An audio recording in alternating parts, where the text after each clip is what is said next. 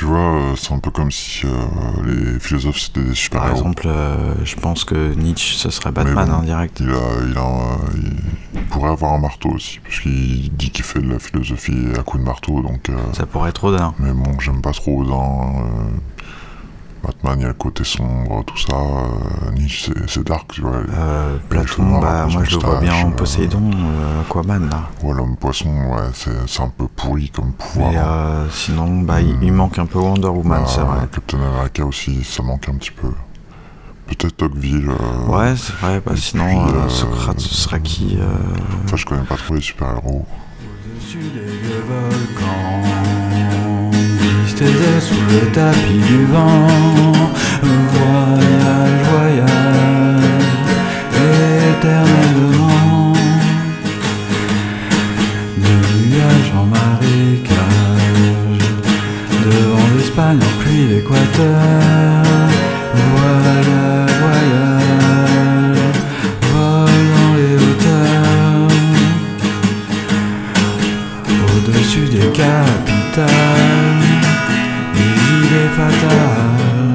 Regarde l'océan. Voyage, voyage, plus loin que la nuit et le jour. Voyage, voyage, voyage, voyage, dans l'espace inouï de l'amour. Voyage, voyage. Salut, ça va? Ouais, rien n'a de sens, tout se vaut. Bah, qu'est-ce qui t'arrive? Bah, tu vois, il y a plus de vrai, plus de faux. euh, on peut dire ce qu'on veut, quoi. Toutes- toutes les opinions se valent. euh, surtout, euh, on n'a pas le droit de me dire quand je me plante, quoi. Ah, tu veux dire qu'on peut pas te dire qu'on que tu dis des conneries, quoi. Voilà, on, on- on peut pas me contredire, quoi. Et tu tiens ça d'où, là, cette nouvelle euh, façon de voir les choses? Pas de Nietzsche, hein. Ah, de Nietzsche, carrément. T'es sûr de ton coup, là Parce que je suis pas sûr que ce soit ça, hein, Nietzsche. Ah hein. si, tu vois, euh, Nietzsche, euh, c'est genre euh, la fin de l'ordre moral, on fait ce qu'on veut, la liberté, tu vois. Il n'y a plus de vérité, tout le monde a raison, quoi. Ouais, je suis pas trop spécialiste, mais bon, ça m'a l'air un peu, un peu bizarre ton truc. hein. Si, je, je viens de lire la fiche Wikipédia, et grosso modo, je pense que c'est ça se tient, quoi. Ouais, t'es sûr de ça Même Wikipédia, je pense pas qu'ils disent ça. T'as eu quoi exactement? Bah regarde là, tu vois, ça dit, euh, ah, je sais pas trop, euh, Nietzsche pense que tous les idéaux, qu'ils soient religieux, philosophiques, politiques, tu vois, ont la même finalité, euh, celle d'inventer un au-delà meilleur que celle euh, que l'ici-bas, pardon, et d'imaginer des valeurs transcendantes, tu vois. Nier le vrai réel au nom des fausses réalités au lieu de l'assumer et de vivre tel qu'il est. C'est cela que Nietzsche nomme le nihilisme, tu vois. Entre guillemets. hein. Ah, entre guillemets. C'est bizarre. Attends, qu'est-ce que, qu'est-ce que j'ai entendu là euh, Imaginer des valeurs transcendantes. euh, Il y avait un truc bizarre aussi. euh, Le vrai réel, c'est un peu bizarre ça. Bon, fais voir ta, ta page Wikipédia là. Bah regarde. hein. Punaise, c'est long, ils en ont écrit des tartines. hein. Bah, ils sont balèzes, les mecs, ils sont calés quand même. Ça doit être écrit par des profs de philo. Ah bah tu parles, ouais. Faut avoir le temps de le faire. hein. Attends, euh... Non, non, non, non. Qu'est-ce que... euh, Attends, ça, ça pourrait répondre à notre question, ça, un petit peu. Euh, la généalogie de la morale pose la question des origines et de la valeur des... Tu vois, ça pose la question. Attends, je continue, là. Euh, la, généalogie de la, morale, la généalogie de la morale pose la question des origines et de la valeur des valeurs issues du judéo-christianisme qui sont au fondement de la morale occidentale contemporaine. Selon Nietzsche, euh, ces valeurs sont essentiellement altruistes, la pitié la négation de soi. T'as le. Ah ouais, ah, j'avais travers. C'est dégueulasse. Bon, tu vois, ça pose la question. Ouais, bah, déjà, la manière dont c'est formulé, c'est bizarre. euh, Ça fait Nietzsche une espèce de sociologue, euh, puis basta, quoi. Psychologue de l'histoire. euh, Peut-être un peu de ça, j'en sais rien, mais bon. et Puis poser la question. On n'a pas déjà entendu des trucs comme ça, là, sur le fait que la philosophie pose pas des questions. C'est un peu bizarre. Bah quoi, si, euh, tu te crois plus malin qu'une fiche Ah, Wikipédia attends. euh, sais ce qu'on pourrait faire Non, euh... Bah, on va appeler Jacques. Oh, carrément. Bah t'avais dit la dernière fois... euh, Ouais, ouais, bon. On passe-moi le beau temps. Botin, non mais tu débarques d'où On est en 2019 là mec, hein. y a pas de botin ici. Ouais, ouais, attends. oh, ok, Google. Euh, appelle Jacques. Who and what? Jacques, c'est toi, bah, c'est incroyable, merci de répondre. hein. Euh, on est des auditeurs de Comment Passant et euh, on se pose des questions sur Nietzsche, le sens, la valeur, la généalogie de la morale, la vérité, tout ça. on vient de dire la fiche Wikipédia, mais on n'est pas trop avancé, tu pourrais pas ouais, simplifier les Non, trucs. il faut vous- que vous posiez une question. Bah, est-ce que tout se vaut, quoi non, non, non, c'est pas possible ça. Bah, attends, en fait, on veut savoir si on a le droit de raconter n'importe quoi, finalement. Il a raccroché. Tu crois ça euh, Ja- Jacques vient de nous raccrocher au nez. Attends, c'est génial, attends. euh. Mais on- sinon, on peut appeler qui? Alors, on pourrait peut-être appeler le maître. Bah non. Non. Il, il va nous parler de la dynastie Han en Chine, euh, ça n'a rien à voir, il connaît que dalle lui en philo. Ouais, c'est vrai. Euh, Attends, bah qu'est-ce que. on l'appellera tout à l'heure, de toute façon, euh, le maître quand même. Oui, c'est vrai. euh, Ouais, bien bon, parler à Betty un euh, petit peu. Sinon. Euh... Ouais, attends, qu'est-ce qu'est-ce qui on pourrait appeler là euh, Ah, attends. Quoi, t'as une idée? Ouais, ouais, on va lire. Quoi, mais t'es malade, on va pas lire. Si, si, si, si. euh, euh, tu lis la généalogie de la morale de Nietzsche, et moi je lis euh, l'article Wikipédia. Bah, pas question, t'es malade ou c'est pas du tout équitable ton truc là. Moi je vais lire la, la généalogie de la morale, et toi tu vas lire Nietzsche et la philosophie de Deleuze. Ah bah d'accord, euh, ça m'a l'air balèze quand même. Euh. Bon, euh, on se retrouve dans 3 jours, 4 jours, euh, une semaine, deux semaines. Un mois, hein. Ouais, un mois, hein, t'as raison. Bon bah, à plus en plus, bonne lecture. Ouais, Ouais, bonne lecture, hein, merci. Qui lutte contre le vent. Il y a là les bordures, les distances, ton allure quand tu marches juste devant.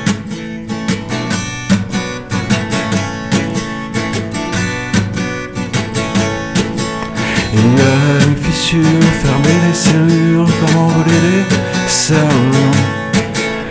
Il y a la littérature, le manque d'élan, l'inertie, le mouvement. Parfois on les choses telles qu'elles sont en se demandant pourquoi.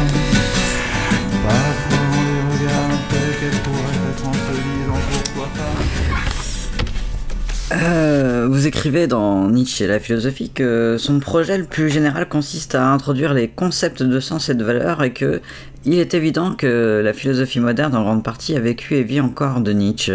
Comment doit-on entendre euh, ces déclarations? Il faut les comprendre de deux manières, hein. négativement autant que positivement. euh. Il y a d'abord un fait. Nietzsche met en question le concept de vérité. Il nie que le vrai puisse être l'élément du langage. Ce qu'il conteste, euh, ce sont les notions de vrai et de faux. Euh, non pas qu'il veuille euh, les relativiser, à la manière d'un sceptique ordinaire. Il y substitue le sens et la valeur comme notion rigoureuse, euh, le sens de ce qu'on dit, l'évaluation de celui qui parle. On a toujours la vérité qu'on mérite d'après le sens de ce qu'on dit et d'après les valeurs qu'on fait parler. Cela suppose une conception radicalement nouvelle de la pensée et du langage parce que le sens et la valeur, les significations et les évaluations font intervenir euh, avant tout des mécanismes de l'inconscient. Il est donc évident que Nietzsche introduit la philosophie et la pensée en général dans un, nouvel élément. Bien plus, euh, cet élément implique euh, pas seulement de nouvelles manières de penser et de juger, mais de nouvelles manières d'écrire, peut-être d'agir. Là-dessus, c'est vrai que la philosophie moderne a été est nietzschéenne, hein, parce qu'elle n'a pas cessé de parler de sens et de valeur. Il faut y joindre aussi euh, d'autres influences euh, très différentes, hein, non moins essentielles. Euh, La conception marxiste de la valeur, la conception freudienne du sens, qui remirent tout en question. Mais que la philosophie moderne ait trouvé la source de son renouvellement dans cette trinité Nietzsche-Marx-Freud, ce fait lui-même est très ambigu, euh, très équivoque, car il doit s'interpréter négativement autant que positivement. Par exemple, euh, après la guerre, euh, des philosophies de la valeur ont fleuri. hein. On parlait beaucoup de valeur. On voulait que l'axiologie remplace et l'ontologie et la théorie de la connaissance. Mais ce n'était pas du tout d'une manière nietzschéenne ni marxiste. hein. Au contraire, hein, Nietzsche ou Marx, on n'en parlait pas du tout. On ne connaissait pas, on ne voulait pas connaître. On faisait de la valeur euh, le lieu d'une résurrection pour le spiritualisme le plus abstrait, le plus traditionnel. On faisait appel aux valeurs euh, pour inspirer un nouveau conformisme, euh, qu'on pensait mieux adapté au monde moderne, le respect des valeurs, etc. Pour Nietzsche, pour Marx aussi, la notion de valeur est strictement inséparable premièrement, d'une critique radicale et complète du monde et de la société. voyez le thème du fétiche chez Marx ou celui des idoles chez Nietzsche. Deuxièmement, d'une création non moins radicale, euh, la transvaluation de Nietzsche, euh, l'action révolutionnaire de Marx. Alors forcément, euh, dans cette après-guerre, on se servait du concept de valeur, mais on le neutralisait complètement, on lui ôtait tout sens critique au créateur. On en faisait l'instrument des valeurs établies. C'était l'anti-Nietzsche à l'état pur. pire que l'anti-Nietzsche. Hein. Nietzsche détourné, annihilé, supprimé, ramené à la messe, quoi. Mais de pareils détournements ne peuvent pas durer bien longtemps, euh, car il y a dans la notion nietzschéenne de valeur de quoi faire éclater toutes les valeurs reconnues, établies, et de quoi créer, euh, dans un état de création permanente, euh, de nouvelles choses qui se dérobent à toute reconnaissance, à tout établissement. C'est cela, les retrouvailles positives avec Nietzsche, la philosophie à coups de marteau, jamais rien de connu, mais une grande destruction de reconnu, hein, pour une création d'inconnu. Euh, vous dites en somme euh, que les notions de sens et de valeur nous viennent de Nietzsche, euh, de Marx, de Freud, mais qu'elles risquent d'être déformées en servant de la reconnaissance d'un spiritualisme qu'elles étaient censées détruire qu'elles se récupèrent aujourd'hui en animant des œuvres inséparablement critiques et créatrices. C'est ce que vous venez de dire pour la notion de valeur. En est-il de même pour le sens? Tout à fait, et plus encore. Hein. La notion de sens euh, peut être le refuge d'un spiritualisme renaissant. Ce qu'on appelle parfois herméneutique, euh, interprétation, a pris le relais de ce qu'on appelait après la guerre axiologie, évaluation. La notion nietzschéenne, euh, ou cette fois freudienne de sens, risque de subir une déformation aussi grande que celle de valeur. On parle de sens originel, de sens oublié, de sens raturé, de sens voilé, de sens réemployé, etc. Ah, sous la catégorie de sens, euh, on rebaptise les anciens mirages, euh, on ressuscite l'essence, euh, on retrouve toutes les valeurs religieuses et sacrées. Chez Nietzsche, chez Freud, c'est le contraire. Hein. La notion de sens est l'instrument d'une contestation absolue, d'une critique absolue, et aussi d'une création déterminée. Le sens n'est pas du tout un réservoir, hein, ni un principe ou une origine, ni même une fin. C'est un effet, un effet produit, et dont il faut découvrir les lois de production. Voyez la préface euh, que Osier euh, vient de faire euh, pour un livre de Feuerbach qu'il a traduit. Il marque bien ces deux conceptions du sens. Il fait passer entre elles deux une véritable frontière du point de vue de la philosophie. Hein. C'est une idée essentielle du structuralisme qui unit des auteurs aussi différents que Lévi-Strauss, Lacan, Foucault, Althusser. Hein. L'idée du sens comme effet produit par une certaine machinerie, comme effet physique, optique, sonore, etc. Ce qui ne veut pas dire du tout une apparence. Eh bien, un aphorisme de Nietzsche, c'est une machine à produire le sens, dans un, certain ordre qui est celui de la pensée. Bien sûr, il y a d'autres ordres, d'autres machineries, par exemple toutes celles que Freud a découvertes, et puis d'autres encore pratiques et politiques. Mais nous devons être les machinistes, les opérateurs de quelque chose. Comment euh, définiriez-vous alors les, problèmes de la philosophie contemporaine? Euh, De cette manière-là, euh, peut-être avec ces notions de sens et de valeur. Il se produit beaucoup de choses actuellement, hein. c'est une époque bien confuse, bien riche. Euh, d'une part, les gens ne croient plus guère aux jeux, aux moi, aux personnages ou aux personnes. C'est évident en littérature, mais c'est encore plus profond. Je veux dire euh, que spontanément, beaucoup de gens sont en train de cesser de penser en termes de jeu et de moi. La philosophie, pendant longtemps, a posé certaines alternatives, euh, Dieu ou l'homme, en termes savants. La substance infinie ou le sujet fini. Euh, ça n'a plus grande importance. Hein. La mort de Dieu, la possibilité de son remplacement par l'homme, toutes ces permutations Dieu-homme, euh, homme-Dieu, tout cela se vaut. C'est bien ce que dit Foucault. Hein. On n'est pas plus homme que Dieu et l'un meurt avec l'autre. On ne peut pas euh, s'en tenir non plus à l'opposition d'un universel pur et de particularités enfermées dans des personnes, des individus ou des moi. On ne peut pas s'en tenir à cette distinction-là, même et surtout s'il s'agit de concilier les deux termes, de les compléter l'un par l'autre. Ce qu'on est en train de découvrir actuellement, il me semble, c'est un monde très foisonnant, hein, fait d'individuation impersonnelle ou même de singularité pré-individuelle. C'est cela le ni Dieu ni homme dont parle Nietzsche. C'est cela l'anarchie euh, couronnée. Les nouveaux romanciers euh, ne parlent pas d'autre chose. Hein. Ils font parler ces individuations euh, non personnel, c'est singularité non individuelle.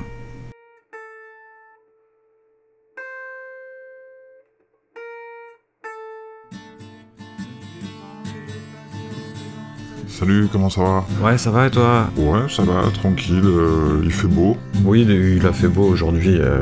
Bon là, il est 23h45, euh, je suis resté toute la journée euh, chez moi à lire. Ah oui, t'as- bah moi non, j'ai lu au parc. Bah, d- D'ailleurs, euh, j'ai pas fini. Hein, Bah, pas de problème, on n'est pas obligé d'en parler maintenant, on, on pourra prendre le thé.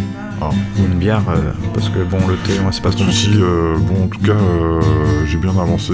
Moi aussi, euh, j'ai presque fini hein, euh, Nietzsche euh, et la philosophie de Oui, Deleuze. bah, moi, c'est pareil, en fait, euh, j'ai bien parcouru la généalogie de la morale de Nietzsche. Oui, euh, en fait, euh, c'est dense, hein, Ouais, Deleuze. j'ai vu ça, hein. je, me suis, je- je me suis pas empêché d'aller voir aussi Deleuze.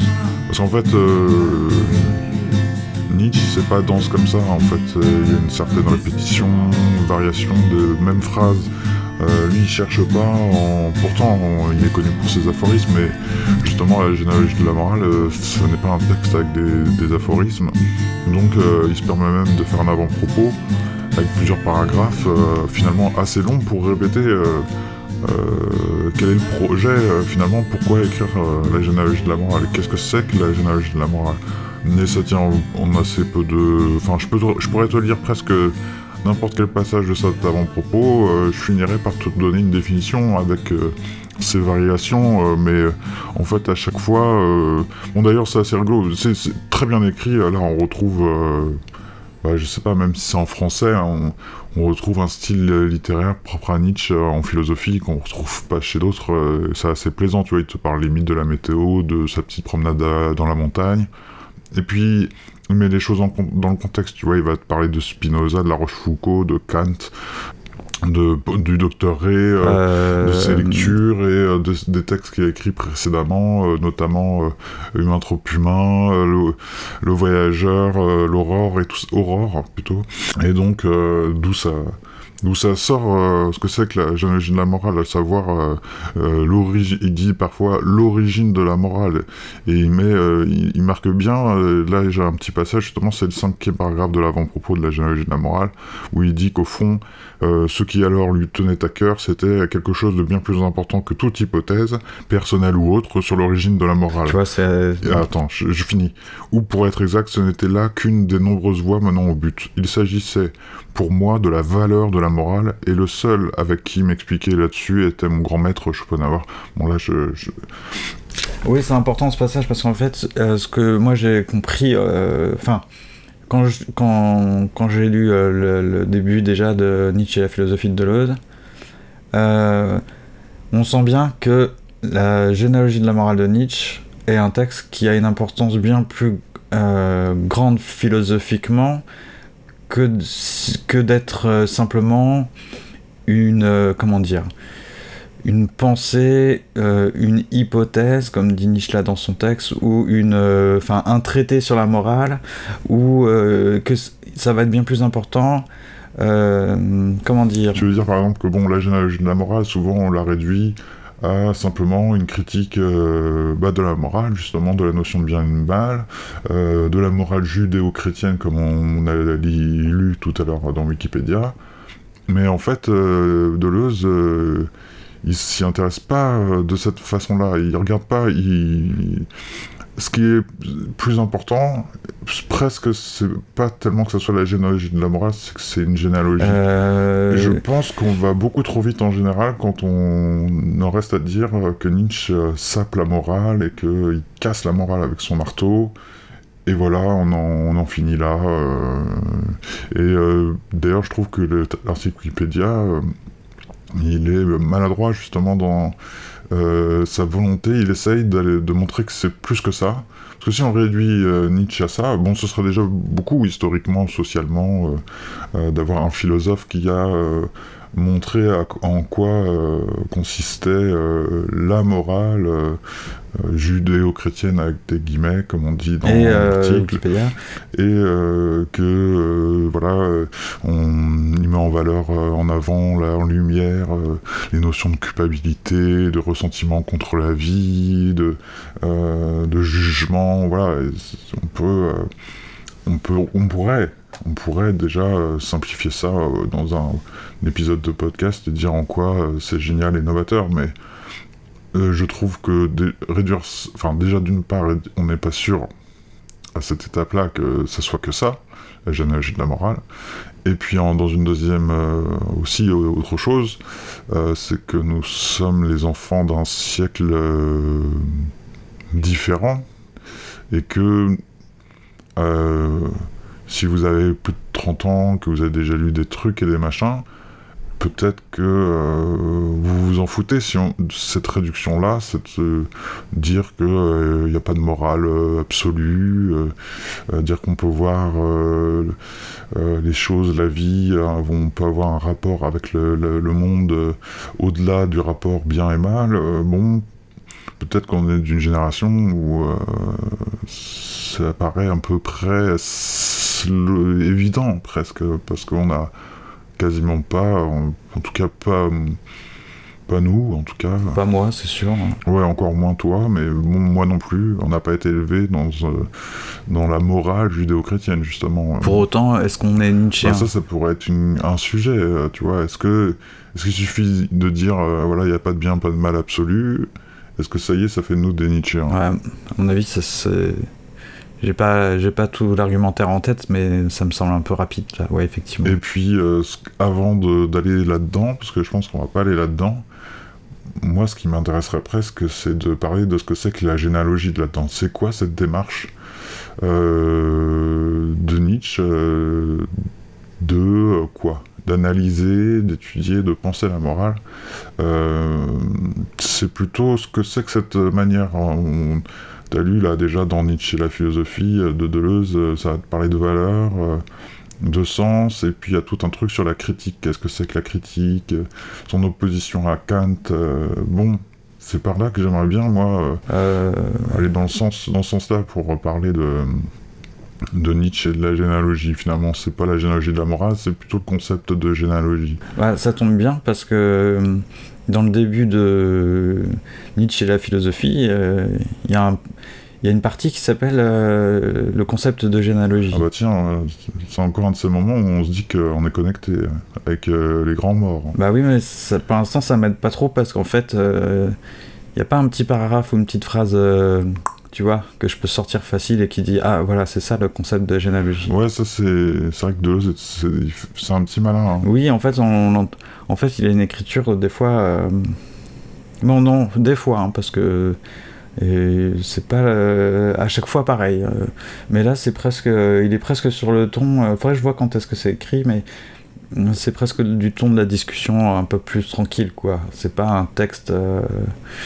Je dis pas que c'est pas un texte sérieux, c'est un texte sérieux, mais ah, on voit que peut-être il se cherche et que ce qu'il essaye de penser est peut-être mal pensé encore, ou encore en approche, euh, on est sur la bordure, et donc euh, ce qu'il en sort, c'est pas des phrases. Il y a des phrases simples, c'est pas un langage obscur, mais euh, on tourne beaucoup autour du, pot avant de. Voilà, pour l'instant en tout cas, je. euh, je sais pas si. Voilà, il me, faut encore. euh, Laisse-moi encore deux, deux semaines, quoi, un truc comme ça. Oui, bon, ça devrait aller, de toute façon. moi aussi, parce que justement, du coup, je suis obligé de lire un, texte sous le texte, quoi. Il y, a des- y a des choses, on voit bien que, même dans le petit paragraphe que je t'ai lu tout à l'heure, c'est pas si évident quand il te dit que ce qui l'intéresse, c'est pas tellement l'origine de. Putain, attends, on va retrouver. Euh, c'est pas tant euh, l'origine de la morale que la valeur de la morale. Euh, c'est presque l'origine de l'origine, tu vois. Bon, c'est- un peu vague pour l'instant. Dis à ce pigeon de se taire ou je vais le bouffer. En fait, c'est dans l'avant-propos, il y a presque tout. c'est presque euh, autant euh, c'est l'avant-propos de la généalogie de la morale, mais c'est presque euh, comment dire, c'est presque la, un truc, un avant-propos sur qu'est-ce que qu'est-ce que c'est que cette généalogie, quoi. Quelle est cette démarche? Parce que voilà, Nietzsche annonce qu'il va exposer ses idées sur les origines de nos préjugés moraux. Mais euh, il nous dit attention, euh, on, il cite euh, Mathieu, là, chacun est à soi-même le plus lointain. Ça va être, voilà, c'est une, entreprise difficile. Qu'est-ce qu'il qu'est-ce qu'il veut étudier là? C'est quoi les origines de nos préjugés moraux? C'est aller à la recherche de de la juste origine de ce qui est bien et mal. Alors il y a l'expérience de sa lecture de l'origine des sentiments moraux de, du docteur Paul Ray Pas. Dre. hein. euh, en 1877 où on, on saisit, j'ai l'impression, enfin c'est là où il dit qu'il a saisi lui-même, c'est un grand, il parle de grand bouleversement quand même, il dit, il parle de vertige, etc. Enfin, euh, c'est pas, euh, en quoi Nietzsche, trouve ça à chaque fois c'est génial, et puis même dans la généalogie de la morale, qui est pas un texte avec des aphorismes, qui n'apparaît pas comme bizarre, il y a des formulations euh, où on comprend que voilà, c'est pas une démarche d'intellectuel. hein. Et notamment quand, euh, là il a, une phrase dans le, donc c'est le cinquième paragraphe de, de l'avant-propos où, je pense qu'on comprend toute la démarche. On comprend pas forcément euh, euh, tout ce que comment dire tout ce qu'elle implique, mais il dit voilà au fond ce qui alors me tenait à cœur c'était quelque chose de bien plus important que toute hypothèse personnelle ou autre sur l'origine de la morale c'est important d'avoir ça en tête, je pense. Ou pour être exact, ce- n'était là qu'une des nombreuses voies menant au but. Et il y a un plura- pluralisme chez Nietzsche à chaque fois, cette espèce de. euh, de comment dire euh, dans, son texte, tu as lu ça dans, dans Nietzsche, la philosophie de Deleuze, je pense qu'il le met en, lumière, euh, c'est qu'il n'y a pas un, grand événement euh, particulièrement important qu'il va falloir euh, étudier, il y a une multitude de plein de petites choses et euh, ça donne le, vertige finalement. Si, si ça n'est pas euh, une question d'hypothèse personnelle ou d'hypothèse tout court en fait, puisqu'il dit personnel ou autre, euh, qu'il ne s'agit pas d'exposer une hypothèse sur l'origine de la morale, un peu comme euh, bah, euh, de Monsieur Ray, le docteur Paul Ray, dans les origines des sentiments moraux, puisqu'on se dit, bon, bah alors ça a déjà été fait, l'origine des sentiments moraux, mais même dans la formulation, on comprend que la généalogie de la morale, c'est tout à fait autre chose, la démarche de la généalogie. Il s'agissait pour moi de la valeur de la morale. Voilà, c'est ça que, en fait, là, ici, il faudrait déjà euh, comprendre que le problème, il y a un, problème, y a un problème de, la valeur, euh, et qu'il va falloir interroger la valeur de, la, ces valeurs, de valeur de la pitié, de la morale de la pitié, euh, de, tout ce qui vit dans, la morale. Il va falloir apprendre à interroger tout ça parce que c'est nouveau, ça n'a jamais été fait.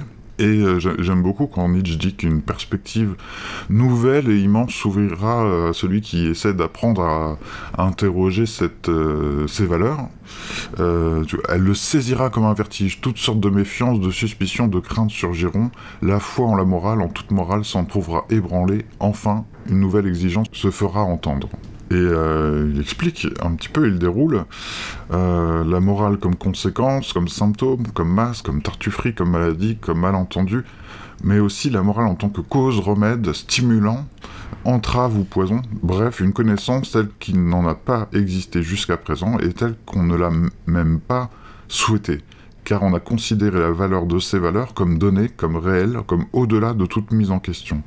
Jusqu'à présent, on n'a pas hésité le moins du monde à donner à l'homme bon une valeur supérieure à celle du méchant. Une valeur supérieure dans le sens du progrès, de l'utilité, de la prospérité de l'homme en général. Une espèce d'utilitarisme euh, de, la pensée morale. Bah, Deleuze, qu'est-ce qu'il montre Deleuze? Il montre que euh, cette euh, démarche de la généalogie, le, le philosophe généalogiste plutôt que le, le philosophe juge de tribunal à la façon de Kant, ou le philosophe, euh, l'ouvrier de la philosophie, le, philosophe euh, mé- mécanicien, le philosophe utilitariste, euh, cette généalogie, elle est, elle est ok. Elle est un coup de marteau au sens où il va y avoir une critique, un, renversement des valeurs. On va s'interroger, s'interroger, on va évaluer la valeur des valeurs. Et euh, cette évaluation présuppose elle-même des valeurs. Donc le point de vue d'appréciation est à prendre en compte euh, euh, la, valeur des valeurs, ok, et aussi la valeur dont procèdent euh, leurs valeurs. Donc il y a un problème de la création des, des valeurs. Et on pourrait se dire que euh, cette euh, euh, évaluation va, comment dire, mettre tout à plat et qu'il va y avoir une espèce de... Après, on va arriver à quoi? Une espèce de, ligne de, temps, hein, une espèce de, de, ligne droite dans laquelle s'enchaînent finalement des, événements. C'est-à-dire que valeur n'est plus que une, une chose sans un... Enfin, comment dire euh, tout est à plat, tout est égal, euh, il n'y a plus qu'une chaîne causale de valeurs, de valeurs, de valeurs, etc. Et euh, en fait, l'évaluation, elle se définit comme l'élément différentiel des, des- valeurs correspondantes. quoi. C'est l'élément à la fois critique et créateur. Et je, parce que qu'est-ce que ça, qu'est-ce que ça dit cette euh, démarche généalogique? Ça dit que euh, les, les évaluations, évaluer la cette démarche, elle, elle ne se rapporte pas euh, à des valeurs. C'est la petite petit truc qui, change tout une fois qu'on a compris ça, c'est que ça se rapporte à des, à des manières d'être. Puisqu'il y a une manière euh, d'ailleurs de, de, rapporter euh, les thèses de Nietzsche en disant voilà que les valeurs morales peuvent être expliquées psychologiquement. Mais qu'est-ce que que ça veut dire finalement? Ça veut dire que euh, c'est même cette explication psychologique, c'est ça qui est important. C'est pas de dire que les valeurs morales finalement euh, ce, qui, ce qui est important, ça n'est pas de dire que façon Wikipédia, les valeurs morales peuvent être expliquées psychologiquement. Ce qui est important, c'est de dire en quoi ces explications psychologiques, il faut prendre ce bout de phrase, peuvent être expliquées psychologiquement. Qu'est-ce que ça implique, ce peuvent être expliquées psychologiquement? C'est ça où Nietzsche est vraiment Nietzsche. Et ça, ça te ça te le dit pas euh, Wikipédia. Faut aller lire Deleuze, quoi, si tu veux, ou lire, ou lire Nietzsche euh, consciencieusement. Euh, parce que sinon, on va vite, euh, voilà, expliquer bah, qu'il y a deux types de morale, la morale des forts, la morale des faibles, que c'est la morale des faibles qui a gagné, que c'est un danger pour l'épanouissement de la philosophie, enfin pas que de la philosophie, de l'humanité, que ça mène à une négation de soi, donc à un nihilisme, tout ça. Mais bon, franchement, une fois qu'on a dit ça, qu'est-ce qu'on a dit de Nietzsche On voit la philosophie euh, comme une espèce d'histoire des idées, et puis Nietzsche c'est une thèse parmi d'autres, alors que la lecture philosophique d'un philosophe, euh, c'est pas d'en faire euh, une espèce de voilà d'étape, de points, de segments dans dans l'histoire des idées. Euh, Qu'est-ce que c'est que ces évaluations qui, dépendent de modes d'existence euh, de ceux qui jugent et évaluent, du coup, de, de- l'observateur, on va dire, qui euh, précisément ces, modes d'existence, elles servent de, de principe aux valeurs. Euh, et pourtant, on, se met à les, juger. Il y a une espèce de, vertige hein, de ça. C'est compliqué comme démarche et ça se rend ma boule, peut-être. Euh, et c'est pourquoi euh, Deleuze dit d'ailleurs qu'on a toujours les croyances, les sentiments, les pensées même que nous méritons en fonction de notre manière d'être ou, de notre style de vie, et non pas en fonction simplement des valeurs. Hein, Il y a des choses qu'on peut dire, sentir ou concevoir, des valeurs auxquelles on ne peut croire qu'à condition d'évaluer bassement, de vivre et de penser bassement. Donc euh, euh, ça, c'est ça, en bassement, ça en rapport avec nos modes d'existence. C'est pas euh, une histoire de valeurs. C'est pas des valeurs d'être haut, bas, noble ou vil. Ça, ce sont des modes d'existence, des rapports au monde. Euh, donc la philosophie critique euh, a deux mouvements inséparables, nous dit Deleuze. Rapporter toute chose et toute origine de quelques valeurs euh, à des valeurs, mais aussi rapporter ces valeurs à quelque chose qui soit comme leur origine et qui décide de leur valeur. Euh, donc il s'agit ni euh, d'une simple dérivation causale, ni d'un plat commencement quoi, qui pose une origine euh, indifférente aux valeurs finalement. Voilà, à l'origine des valeurs, c'était ça. La, généalogie, c'est tout autre chose que simplement dire quelle est l'origine de, de la valeur. Quelle est, que c'est autre chose que de dire quelle est l'origine de la morale, c'est autre chose de- que de dire euh, ce qui est à l'origine de nos sentiments moraux même. C'est au-delà de la psychologie à la fois et au-delà de l'histoire. Le concept Euh, de généalogie est, enfin en tout cas, euh, le concept nietzschéen de généalogie est nouveau. En ce que dire que le philosophe est un généalogiste, c'est à la fois euh, c'est substituer euh, aux valeurs, aux principes, en tout cas et aux principes de ressemblance, le sentiment de différence ou de distance. C'est Nietzsche dans, la généalogie de la morale qui dit ça. C'est du haut de ce sentiment de distance qu'on s'arroge le droit de créer des valeurs ou de la déterminer, qu'importe l'utilité. Généalogie, ça veut dire à la fois valeur de l'origine et origine des valeurs.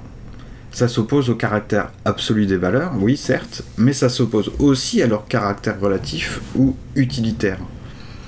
Hein, c'est vraiment l'élément différentiel, c'est ça que, dit gé- généalogie, c'est l'élément différentiel des valeurs. Dont découle leur valeur même. Ça veut dire origine ou naissance, mais ça veut dire euh, différence ou distance dans l'origine. Hein, tout ce qui est noblesse, bassesse, euh, vilainie, euh, noblesse, euh, décadence dans l'origine, quoi. C'est, euh, peut-être de la psychologie, mais euh, entendu comme ça, quoi.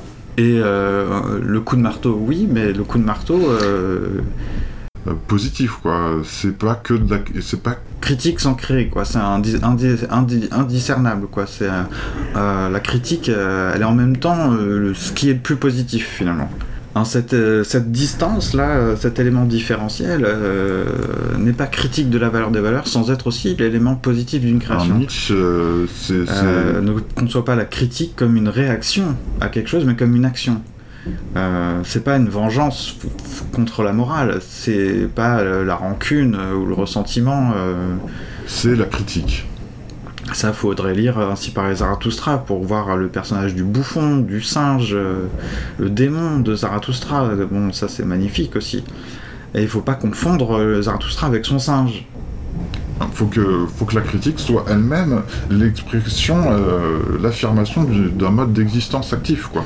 C'est une attaque, oui, mais c'est pas une vengeance, c'est pas du re- l'expression, c'est pas une réaction de, de- du ressentiment, quoi. C'est une agressivité naturelle, certainement d'une manière d'être. Mais c'est pas euh, une réaction, quoi. Et, et cette manière d'être, euh, c'est la manière d'être du philosophe, parce que euh, lui, le philosophe, se propose précisément euh, de manier cet élément différentiel comme critique et créateur. Donc, euh, comme un marteau, quoi. Et qu'est-ce que Nietzsche attend euh, de tout ça Bah, euh, Une nouvelle organisation des sciences, une nouvelle organisation de la philosophie, euh, une détermination des valeurs de l'avenir.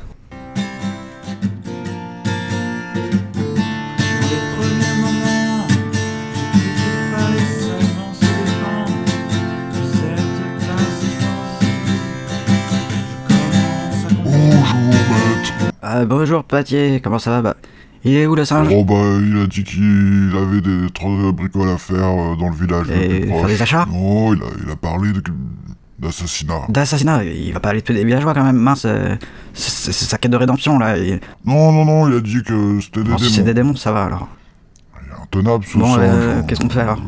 Je sais pas, moi... Je vais te raconter la suite de, l'histoire de la Chine. Oh, ce serait mieux si on attendait les singes. euh, Non, non, c'est non, non, dommage pas de problème, euh, le singe euh, il connaît déjà tout ça normalement. euh. Ah, Je t'ai parlé de Liu Pang la dernière fois. Oui, c'est vrai, Liu Pang, tout ça, la dynastie. Voilà, tu as retenu la dynastie Han. euh.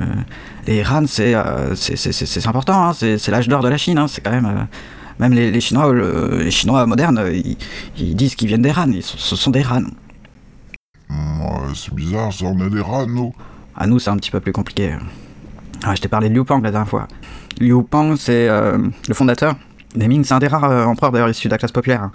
Il s'est élevé jusqu'au pouvoir suprême euh, en participant à la rébellion contre la dynastie Qin, comme on avait vu ça la dernière fois. hein.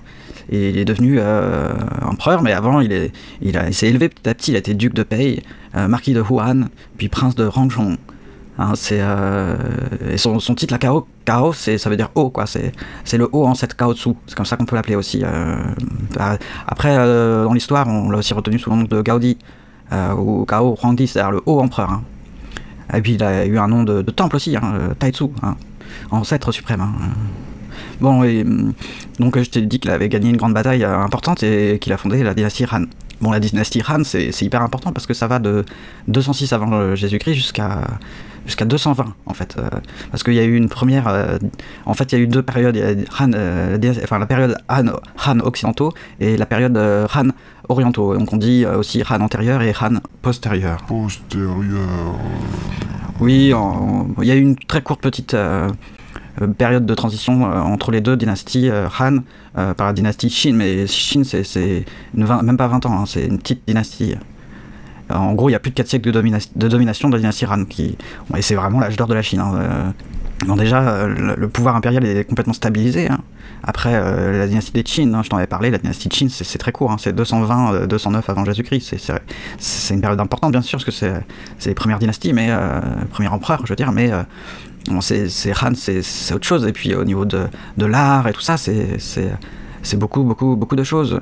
Euh, puis euh, petit à petit aussi, il y a, d'abord les premiers courants taoïstes qui émergent, et puis l'arrivée du bouddhisme en Chine. Donc on est, on est quand même concerné. hein. Et puis au niveau du territoire, quand tu regardes euh, ce qu'a couvert le- le- l'empire des Han, c'est quand même plutôt balèze. Ça, fait vraiment un gros territoire. hein. C'est l'ouverture de, la route de la soie en direction de l'Asie intérieure, hein, des contrées situées en Occident. Donc non, c'est une période importante.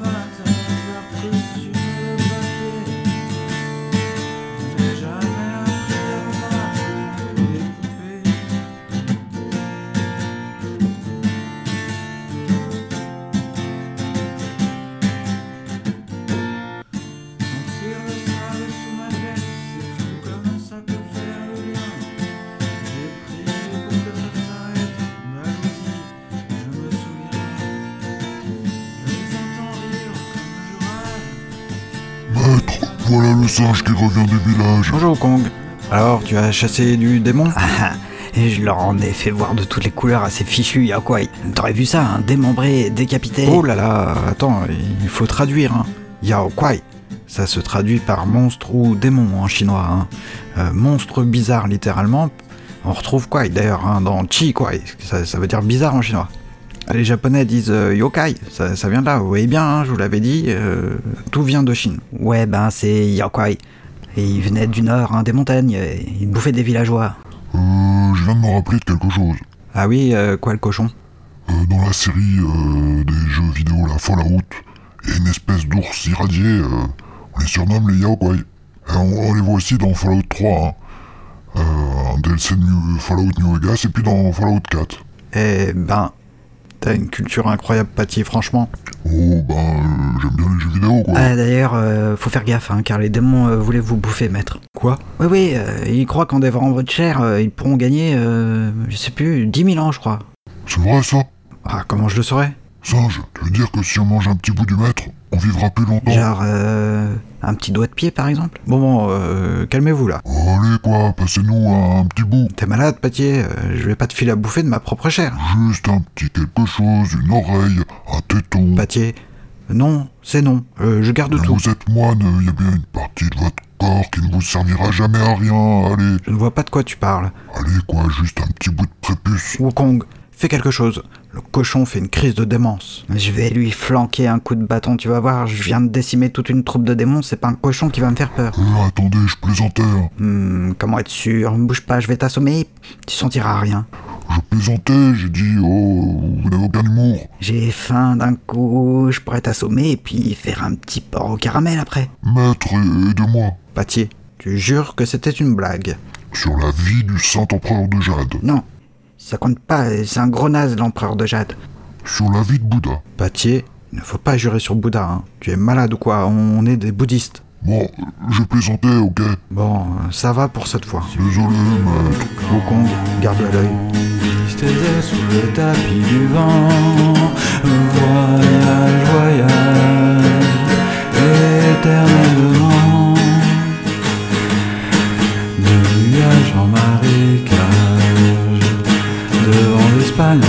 L'équateur. Voyage, voyage, vol dans les hauteurs. Au-dessus des capitales, des idées fatales, regarde l'océan.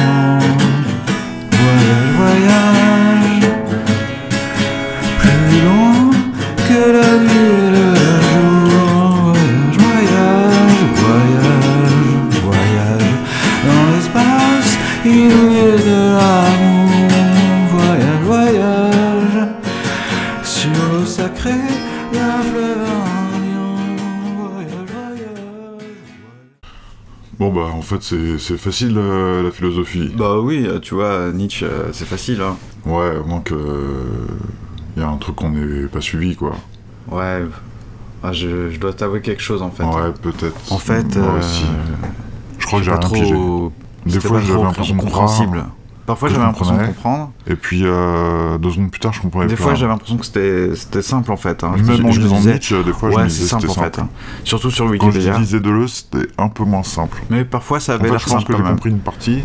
Mais pas tout. En fait, c'est là la, la- la démarche importante, parce qu'on pourrait, si je, si je m'en tiens soit à l'article Wikipédia ou à un ouvrage de vulgarisation, euh, on comprend, mais ce que je comprends me déçoit, euh, ce que ce qu'on comprend euh, ne sert pas à grand chose. Oui, parce que, euh, encore une fois, so- soit on voit la philosophie comme une histoire des idées, et puis euh, Nietzsche, euh, c'est un personnage comme un autre, et puis on voit à travers ses textes qu'il y a des thèses euh, défendues par euh, Nietzsche, et puis on se dit, voilà, bah oui, retenez que Nietzsche, euh, c'est une critique de la morale comme une, une chose là, absolue. Ce qui nous intéressait, c'était de voir à travers le concept même de généalogie ce- qu'il y avait de nouveau dans, cette, dans ce concept, dans cette démarche même philosophique.